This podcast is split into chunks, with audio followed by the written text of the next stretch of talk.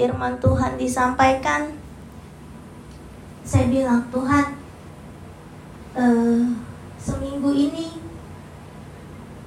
gereja kita, kami, Bapak Ibu Gembala di tempat ini, um, apa, uh, terlalu melambung tinggi dipuja-puji karena pelaksanaan musda baik, makanannya banyak, Bapak Ibu Gembalanya keren.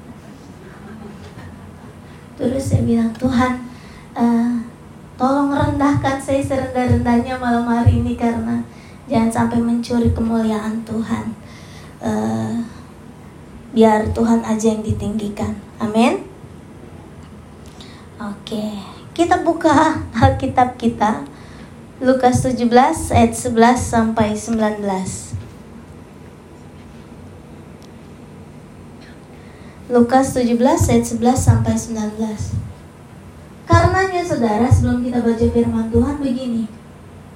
Saya sudah menyadari itu, makanya saya bilang di kita yang jadi panitia di gereja ini tuh uh, punya grup di WhatsApp. Saya bilang di grup itu, ingat ya, kalau sudah dipilih menjadi dilantik jadi pendeta, PDM, PDP, jadi pejabat di majelis daerah. Jangan lupa balik lagi ke gereja menjadi pengerja. Pengerja itu apa sih? Pengerjanya Tuhan uh, budaknya Tuhan bukan lagi bangga dengan apa yang sudah kita terima puja-puji yang kita terima tetapi kita harus kembali ingat untuk menjadi hamba Tuhan yaitu pengerja-pengerja di ladang Tuhan Lukas 17 ayat 11 sampai 19 saya mau ikutin caranya Pastor Brandly berkhotbah membaca firman Tuhan mari kita berdiri kita membaca bersahut-sahutan. Saya ayat 11, Bapak Ibu Saudara 12, begitu seterusnya. Lukas 17 ayat 11 sampai 19. Kesepuluh orang kusta. Dalam perjalanannya ke Yerusalem, Yesus menyusur perbatasan Samaria dan Galilea.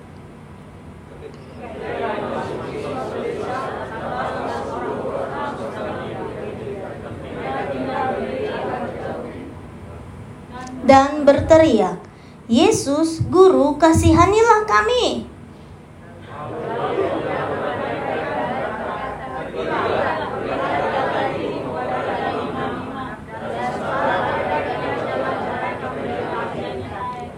Seorang dari mereka ketika melihat bahwa ia telah sembuh, kembali sambil memuliakan Allah dengan suara nyaring.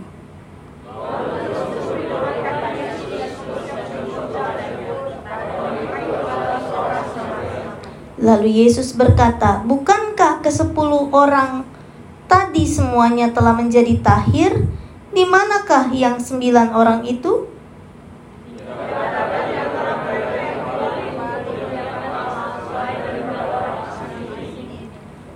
Ia berkata kepada orang itu, "Berdirilah dan pergilah. Imanmu telah menyelamatkan engkau." Amin. Silahkan duduk, Bapak Ibu Saudara. Ya, kita mau bahas dari ayat per ayat ya. Ke 10 orang kusta ayat 11 di uh, eh, LCD. Di situ dibilang dalam perjalanannya ke Yerusalem, Yesus menyusur perbatasan Samaria dan Galilea. Jadi Yesus sedang berjalan menuju Yerusalem, ya.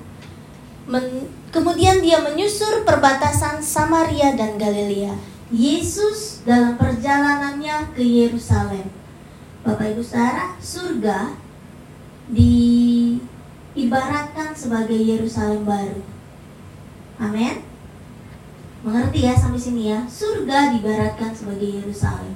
Perjalanan kita selama hidup ini sedang menuju ke Yerusalem. Amin. Kau ditanya jawab ya, biar ada respon gitu ya. Jangan diem aja gitu saya tahu bapak ibu saudara uh, lelah ya uh, ini kemarin seminggu ibadah terus hari ini ibadah lagi besok ibadah lagi tapi ayo kita mau belajar sama-sama jadi hidup kita juga berjalan menuju Yerusalem baru. Yesus juga dalam perjalanannya ketika Yesus masih hidup, dia berjalan menuju Yerusalem lalu menyusur perbatasan Samaria, menyusur perbatasan Samaria dan Galilea. Ada apa di perbatasan Samaria dan Galilea? Ada orang-orang sakit kusta ditempatkan khusus karena orang kusta tidak boleh bergabung dengan orang-orang yang sehat. Maka ditempatkan di satu perbatasan Samaria dan Galilea. Di situ ada orang kusta. Dan Yesus pada perjalanannya menuju Yerusalem, dia menyusur melewati perbatasan Samaria dan Galilea. Artinya, ada yang dilakukan secara khusus untuk menemui orang kusta ini. Sampai sini Bapak Ibu Saudara mengerti bahwa apa pun keadaan kita di dalam hidup ini, entah kita berdosa, entah kita sakit, penyakit, entah kita sedang mengalami kekecewaan, keterpurukan, apa pun itu, silahkan Bapak Ibu Saudara rasakan sendiri apa yang sedang terjadi dalam hidupmu. Ketahuilah, Yesus dalam perjalanannya menuju Yerusalem sengaja menyusur perbatasan Samaria dan Galilea untuk melihat, untuk mengunjungi 10 orang kusta. Orang kusta adalah orang yang tidak patut dihampiri,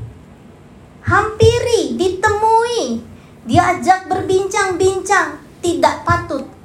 Tetapi dalam kondisi yang seperti itu pun Yesus masih membulatkan niatnya untuk berjalan ke arah Yerusalem dengan cara menyusur di Samaria dan Galilea supaya bertemu dengan orang kusta ini. Sampai sini Bapak Ibu Saudara mengerti ya apa pun keadaan kita, seberapapun berat keadaan kita, Yesus tidak pernah melupakan Bapak Ibu Saudara. Saya kasihan sama kameramennya, saya belajar buat diem aja begini tapi nggak bisa ya. Jangan jalan terus gitu. Sabar ya, Miss Raim dan Jimil. Kayaknya bagusnya ibu di tengah aja deh katanya kameranya ya. Yesus menaruh perhatian meskipun kepada orang kusta. Jadi seberapapun berat keadaan kita, Yesus sudah punya planning untuk menghampiri saudara dan saya. Amin. Amin. Oke, ayat 12. Ketika ia memasuki suatu desa, datanglah sepuluh orang kusta menemui dia. Mereka tinggal berdiri agak jauh sepuluh orang kusta menemui Yesus. Bapak Ibu Saudara, kita semua tahu bahwa kita perlu Yesus. Amin. Kita perlu Yesus. Amin. Kalau sepuluh orang kusta ini ya tahu Yesus melewati kawasannya dan dia tahu pasti, mereka tahu pasti Yesus tidak akan menghampiri mereka karena tidak boleh orang sehat menghampiri orang kusta. Sampai sini Bapak Ibu Saudara paham kondisinya ya. Maka 10 orang kusta ini yang datang menemui Yesus. Kadang-kadang kita nyanyi jama aku Tuhan. Aku mau ketemu engkau Tuhan gitu ya. Hampiri aku Tuhan. Hey, kita yang harus menemui Tuhan, cari Tuhan. Cari Tuhan tuh di mana sih? Bisa berdoa, engkau bisa baca Alkitab, engkau bisa pergi ke gereja. Temui Tuhan. Jangan bilang, ah Tuhan belum panggil saya. Bukan belum panggil, engkau yang sedikit budak. Tuli. Nggak peduli. Sok gitu ya Kenapa saya bilang so sombong? Orang yang nggak mau menemui Tuhan, berdoa, baca Alkitab ke rumah Tuhan, saya bisa bilang orang itu sombong. Kenapa? Heh, nafas saja boleh dari Tuhan. Kamu pikir kamu nafas dari mana? Ah, tiba-tiba aja bernafas nih. Kalau tiba-tiba berdiri terus duduk mati gitu kan.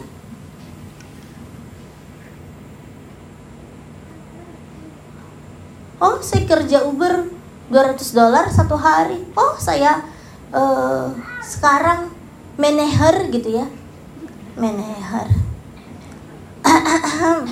beberapa minggu yang lalu saya cari-cari Melisa eh, saya promosi lagi kan? Melisa mana? Melisa lagi pergi meeting dengan Soul Origin Group Manager aja eh, saya bangga anak saya jadi manajer di Soul Origin. Betul saya bangga. Saya ingat bagaimana dulu dia bilang uh, datang dan bilang aduh ibu dia ber, dia dari zaman gereja masih di Church of Christ Springfield dia sudah bergabung. Dia diem aja uh, ikut ke mana diminta diajak. Aduh gitu ya. Hmm, sedih lah saya lihat dia. Waktu dia ada saya juga masih dalam keadaan terbatas. Ketika dia naik naik naik kok saya bangga gitu. Bahkan saya lebih sombong daripada dia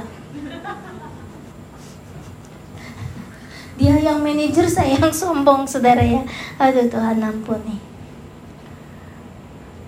Jangan karena seperti itu kemudian kita merasa bahwa nggak perlu Tuhan lagi, nggak perlu menemui Tuhan lagi. Orang kusta ini menemui Yesus. Dan ketika mereka beritikat untuk menemui Yesus, mereka menyadari keadaannya dengan di situ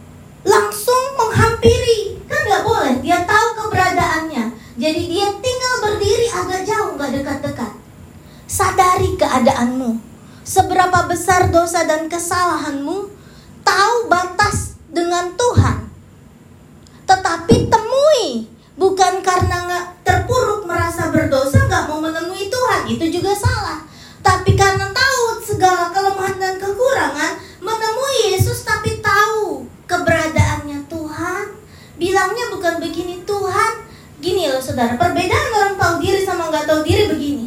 Orang yang tahu diri dia akan bilang Tuhan saya berdosa. Tuhan saya lemah. Tuhan saya sudah menyakiti orang. Tuhan saya dalam kekurangan. Tapi bolehkah saya minta belas kasihan Tuhan? Itu orang tahu diri. Tapi orang yang nggak tahu diri akan bilang begini Tuhan saya udah melayani Tuhan. Tuhan saya udah bekerja sekeras-kerasnya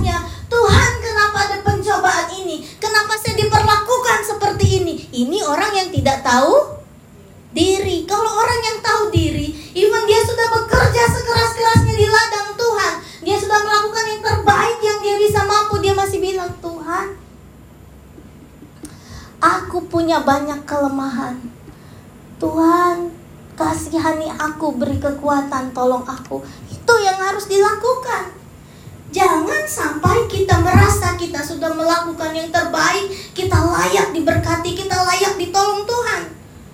Ayat 13 makanya di situ dibilang, Sepuluh orang kusta ini bilang, berteriak, Yesus, Guru, kasihanilah kami, minta belas kasihan.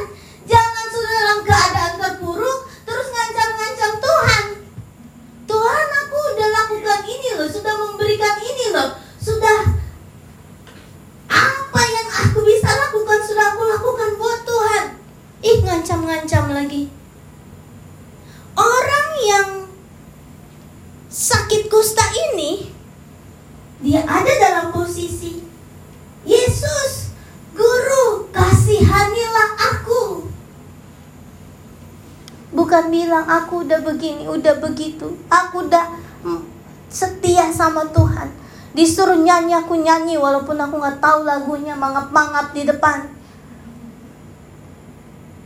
I did Tuhan.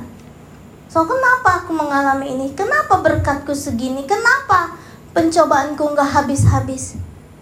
Ganti dengan bilang, Tuhan, kasihanilah aku. Supaya Tuhan lihat kerendahan hatimu. Saudara, saudara suka main sama orang sombong apa suka main sama orang rendah hati? Suka main dengan orang yang rendah hati kan? Jangan kayak perempuan-perempuan yang suka tanya, kamu sayang gak sih sama aku? Laki-laki kalau ditanya begini pusing. Dia merasa terancam jiwanya. Apalagi kalau udah menikah 10-15 tahun ditanya. Tadi kan Pagung bilang, ayo yang ada suami, ada anak, pegangan tangan. Saya nengok, nengok ke belakang. Kagak ada inisiatifnya datang ke depan. Pegang dia tangan gue gitu ya. Gak ada gitu. Jadi aja gitu. Bagaimana saya mau bilang, sayang gak kamu sama aku? Kalau saya tanya sama bapak, Pak, eh Pak, Dad, kamu sayang gak sama aku? Uh, saya langsung bilang ini, saya tahu jawabannya. Kamu sangat sayang sama aku, kamu sangat takut kehilangan aku kan? Kamu tiap hari takut kalau kamu gak bangun pagi karena gak akan bisa lihat aku lagi. Kamu takut kalau kamu pergi ke mana-mana, kamu mengalami hal-hal yang buruk sehingga kamu gak bisa ketemu aku lagi. Ya, saya ngarang aja sendiri. Kenapa? Kebahagiaan harus dicari kan? Kalau dia nggak bisa berkata-kata, saya aja yang berkata-kata kan? Saya ajarin ibu-ibu begitu ya, supaya nggak stres. Banyak ibu-ibu telepon saya bilang, Debi, suami saya kayaknya udah nggak sayang saya lagi deh. Terus, eh saya tanya kamu sayang sama aku nggak? Ya diam aja menurut dia.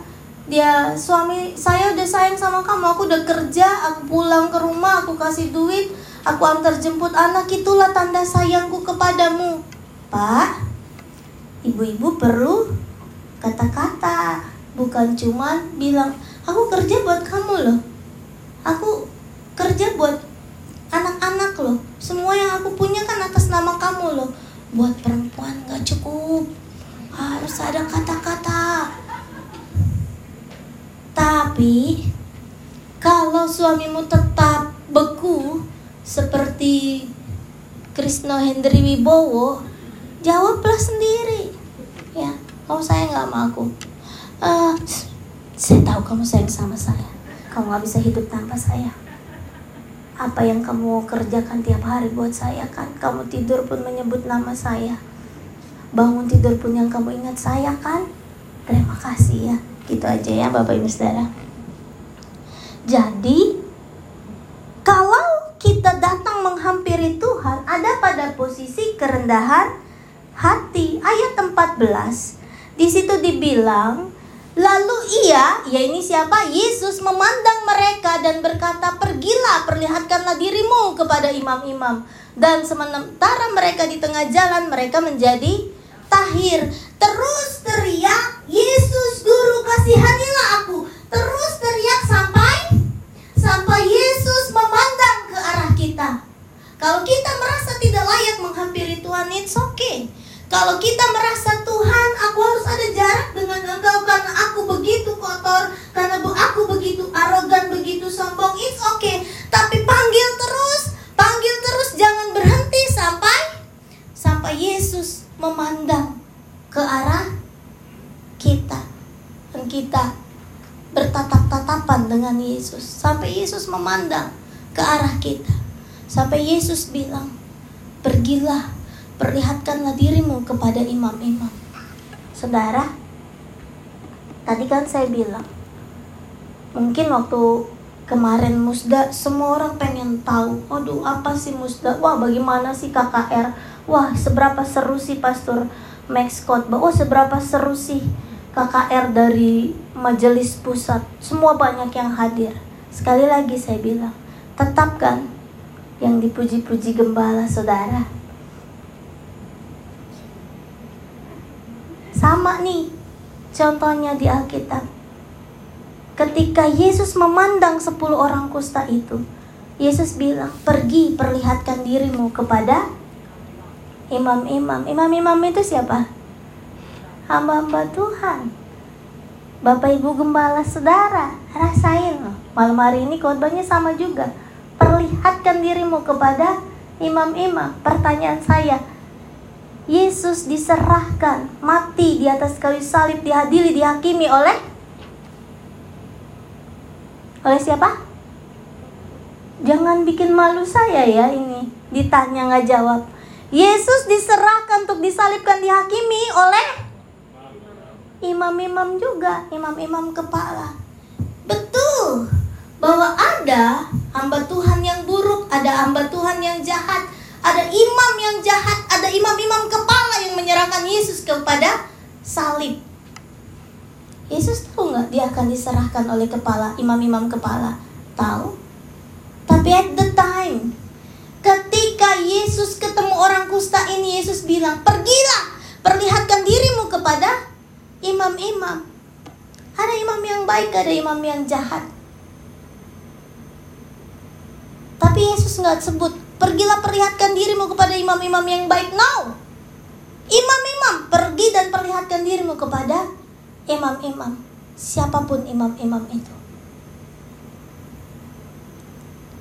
It's talk about ketaatan. Dan ketika mereka pergi mau memperlihatkan diri kepada imam-imam, mereka di jalan sudah sudah disembuhkan.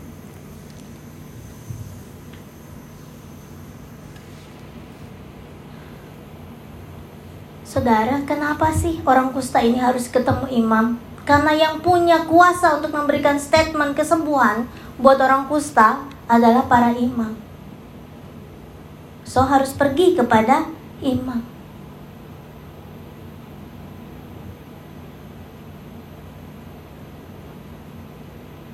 Bapak Ibu Saudara begini, beberapa minggu lalu saya dapat telepon dari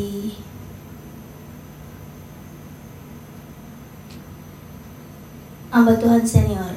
Dia bilang, Debbie, Krisno, itu ada orang Manado 15 orang. Kenapa nggak ibadah di GPD in Melbourne? Kenapa ibadah di gereja sebelah? Ya, saya kan nggak bisa jawab ya. Terus saya bilang, Bapak tahu dari mana? Ada 15 orang baru ke Melbourne dan ibadah bukan di GPD in Melbourne. Itu orang GPDI di Indonesia, GPDI, kenapa perginya ke gereja yang lain? Ya, nggak tahu. Saya besok-besok saya akan melamar di imigrasi Australia sehingga waktu masih di airport saya akan tanya, GPDI bukan? GPI ya? GKI ya? Gemim ya? Kalau kamu GPDI, ayo harus ke sini. Saya bilang nanti saya kerja dulu yang ngelamar di imigrasi sehingga saya kerja di airport yang masuk langsung saya tanya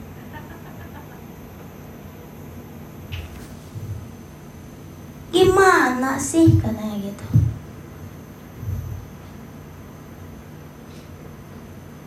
terus saudara ada lagi nih kemarin ketua majelis pusat bilang Debbie kenapa banyak yang udah lama di GPD Melbourne pindah ke gereja yang lainnya?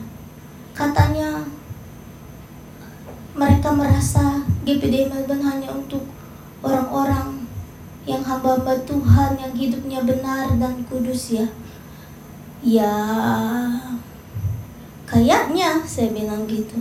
Hmm. nanti saya kasih tahu mereka ya supaya mereka balik lagi ke GPDI nggak usah om. Nggak usah biarin aja. Saya bilang kenapa? Sayang loh. Ya biar aja. Biar kudus yang memimpin kepada jalan yang benar Dan saudara perhatikan kan hari Jumat kemarin waktu KKR Majelis Pusat bicara tentang kekudusan hidup dalam ketaatan. Ketua Majelis Daerah Australia Omex juga sama bicaranya tentang kekudusan ketaatan. So yang salah siapa? Cuma saya diem aja. Saya nggak berani bilang, Om yang pindah itu sebetulnya gitu. Saya cuma diam aja. Om yang kamu datang ibadah itu sebetulnya cuma saya diam aja kenapa karena ya memang nggak bisa berkata-kata nggak ada orang seorang ibu yang akan bilang begini eh anakmu kemarin mencuri ya walaupun benar mencuri kita akan bilang hmm, mau minum nggak diganti topik pembicaraannya. Kenapa? As a mother, we have to protect anak kita kan?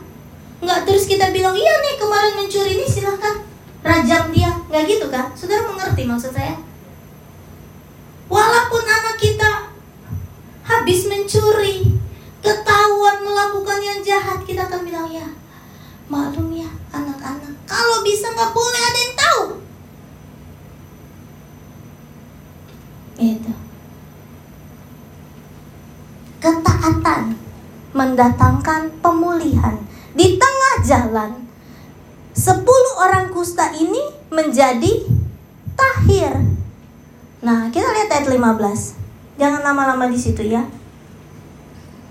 Seorang dari mereka ketika melihat ia telah sembuh, kembali sambil memuliakan Allah dengan suara nyaring. Satu orang ini sembuh, kemudian balik kepada Yesus sambil memuliakan Allah. Sementara sembilan orang lainnya pergi ke mana? Ke mana? Jangan bengong gini. Ke mana yang sembilan orangnya? Hah? Pergi kepada imam-imam dong, karena mereka harus dapat statement ke kesembuhan. Harus dapat pernyataan sembuh oleh para imam. Yang satu ini langsung balik kepada Yesus.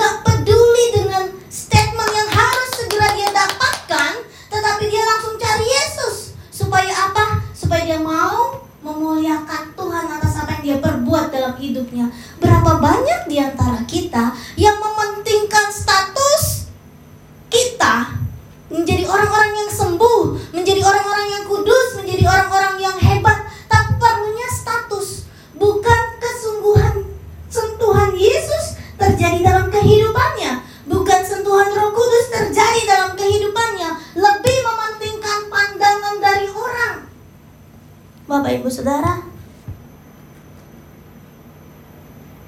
saya bangga beberapa hamba Tuhan kemarin bilang, Debbie saya bersyukur jemaat-jemaat kamu baik semua, penuh kasih, murah hati, bla bla bla panjang banget ya saudara. Ada yang memberkati saya, haleluya puji Tuhan. Apakah orang ini setia Debbie sama Tuhan? Om, jangan tanya saya ya. Saya bersuka cita, jemaat saya berani memberkati orang. Tapi ketika hamba Tuhan itu tanya balik, apakah anak ini setia memberkati gereja, mengasihi gereja? Saya kembali menjadi seorang ibu yang pura-pura budek dan saya bilang, Om, Om mau makan? Om, uh, kita minum kopi yuk?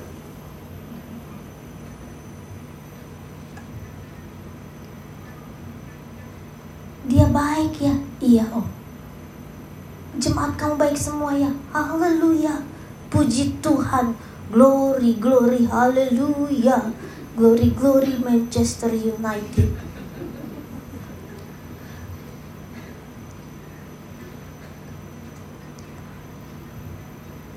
Jangan kejar formalitasnya. Terus diterima, terima, di, dibilang Terima kasih ya Terima kasih ya Memang semua orang puji-puji Debbie puji, puji Tuhan. Kamu punya Pak Galung Puji Tuhan. Kamu punya Pak Regi Puji Tuhan. Kamu punya Pastor Emi yang mengurus musikku puji Tuhan. Kamu punya pastor Blaine puji Tuhan. Puji Tuhan puji Tuhan puji Tuhan. Ada ini loh saya nggak tahu namanya tapi ciri-cirinya begini dia memberkati saya begini. Itu orang ini, ini, ini. ya puji Tuhan puji Tuhan.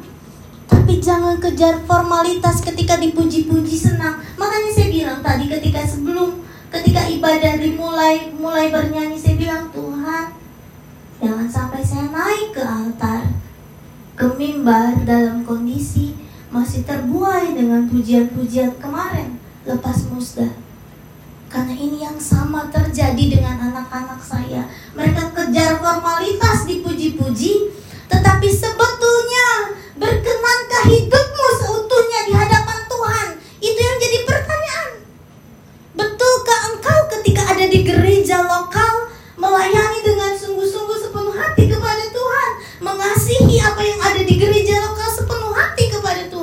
That's the question.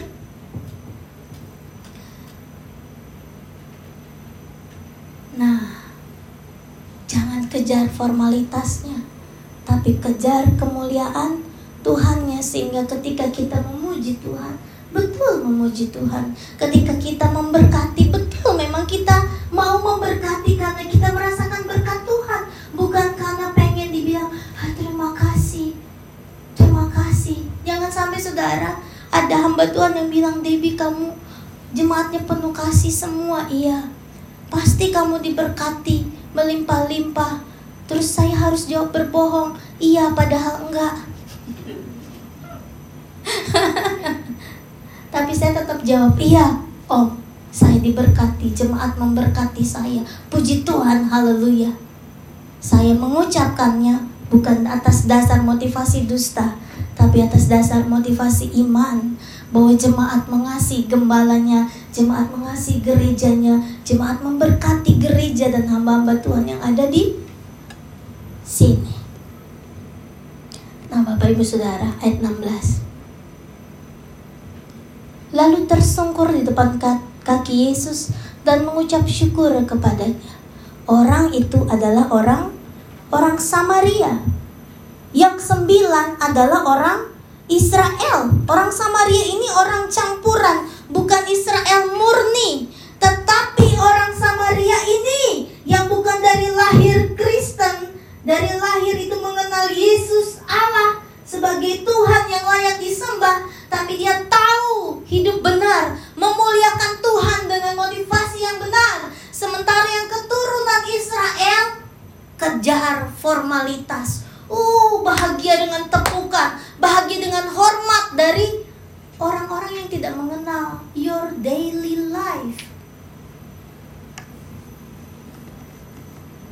Kan cuma mama yang paling tahu sifat anaknya kayak apa. Ya kan? Cuma istri yang paling tahu hidung suami saudara naik atau enggak ketika di mana-mana. Bukan orang lain. Ketika saya bilang, misalkan sama siapa ya?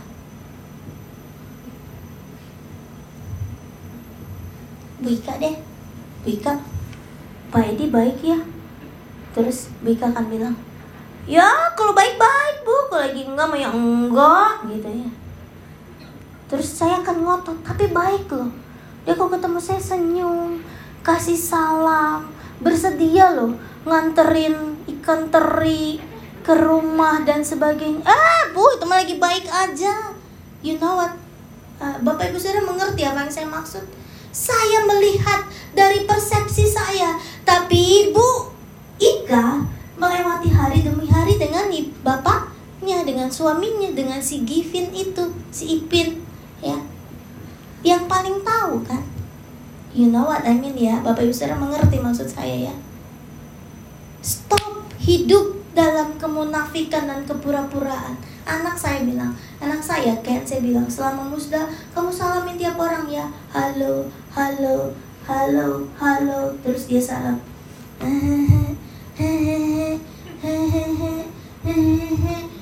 Karena Krisno kan dulu jadi pengerja di Sydney. Jadi uh, semua orang sayang cari tahu mana Debbie mana Ken. Hehe hehe hehe gitu ya. Sampai pulang di rumah dia bilang, "Mami, are you happy?"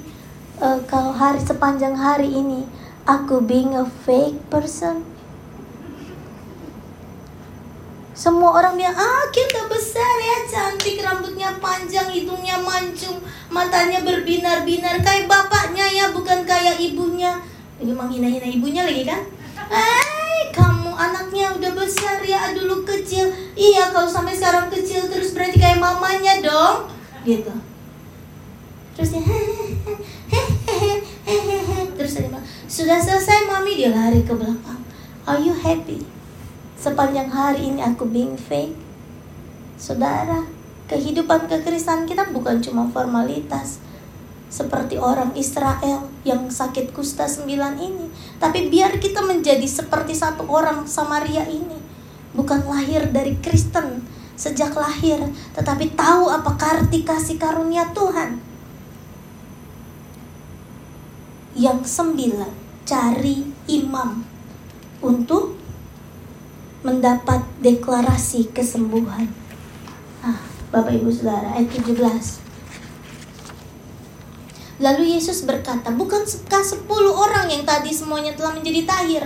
Di manakah yang sembilan orang itu? Meskipun yang sembilan orang itu tidak tahu mengucap syukur, tidak datang kembali kepada Yesus untuk memuliakan Allah, tapi Yesus tetap cari sembilan orang ini. Ke mana mereka? Mereka temui imam untuk dapat surat formalitas dari imam bahwa deklarasi bahwa dia sudah sembuh. Kenapa orang asing ini memuliakan Tuhan di ayat yang 18? Tidak adakah di antara mereka yang kembali untuk mempermuliakan Allah selain daripada orang asing ini? Sedih nggak saudara? Yesus bilang begitu. Harusnya keturunan Israel yang balik ke aku sembilan orang bukan yang satu orang ini. Itu pun doesn't matter buat Yesus karena Yesus tetap mengasihi yang sembilan maupun yang satu. Ayat 19, biar cepat ya Bapak Ibu Saudara ya, udah jam 9 lewat. Lalu ia berkata kepada orang itu, berdirilah dan pergilah, imanmu telah menyelamatkan engkau. Pertanyaan saya begini, kira-kira orang Samaria ini, satu orang yang sudah kembali kepada Yesus dan memuliakan Allah, ketika disuruh pergi dia pergi ke mana? Pulang bu, enggak. Dia tetap harus pergi kepada imam. Tetap harus dapat deklarasi kesem kesembuhan. Tetap balik. Kepada tetap harus cari imam. Untuk mendapatkan bukti kesembuhan, pernyataan kesembuhan dari imam. Kita tetap butuh hamba-hamba Tuhan. Gembala, pelayan-pelayan tetap perlu. Gereja ini nggak bisa berjalan tanpa ada pemain musik, tanpa ada WL singer, tanpa ada jemaat, tanpa ada gembala, tanpa ada yang di atasnya gembala, yaitu majelis daerah Australia tanpa ada majelis pusat, nggak bisa. Kesimpulan satu. Sebelum kita sampai surga firman Tuhan sampai di sini. Saya bacain kesimpulan buat bapak ibu saudara ya supaya kelihatannya saya pintar. Kesimpulan sebelum kita sampai di surga sebelum kita sampai di Yerusalem baru Yesus terus berkeliling mencari kita orang berdosa supaya tetap menjaga keselamatan kita sampai akhir nafas kita kalau saudara tahu, kalau saudara perlu Yesus, malam hari ini segera temui Yesus.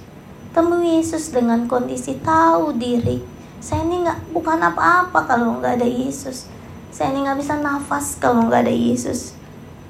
Jangan minta dalam kesombongan, tapi minta belas kasihan Tuhan.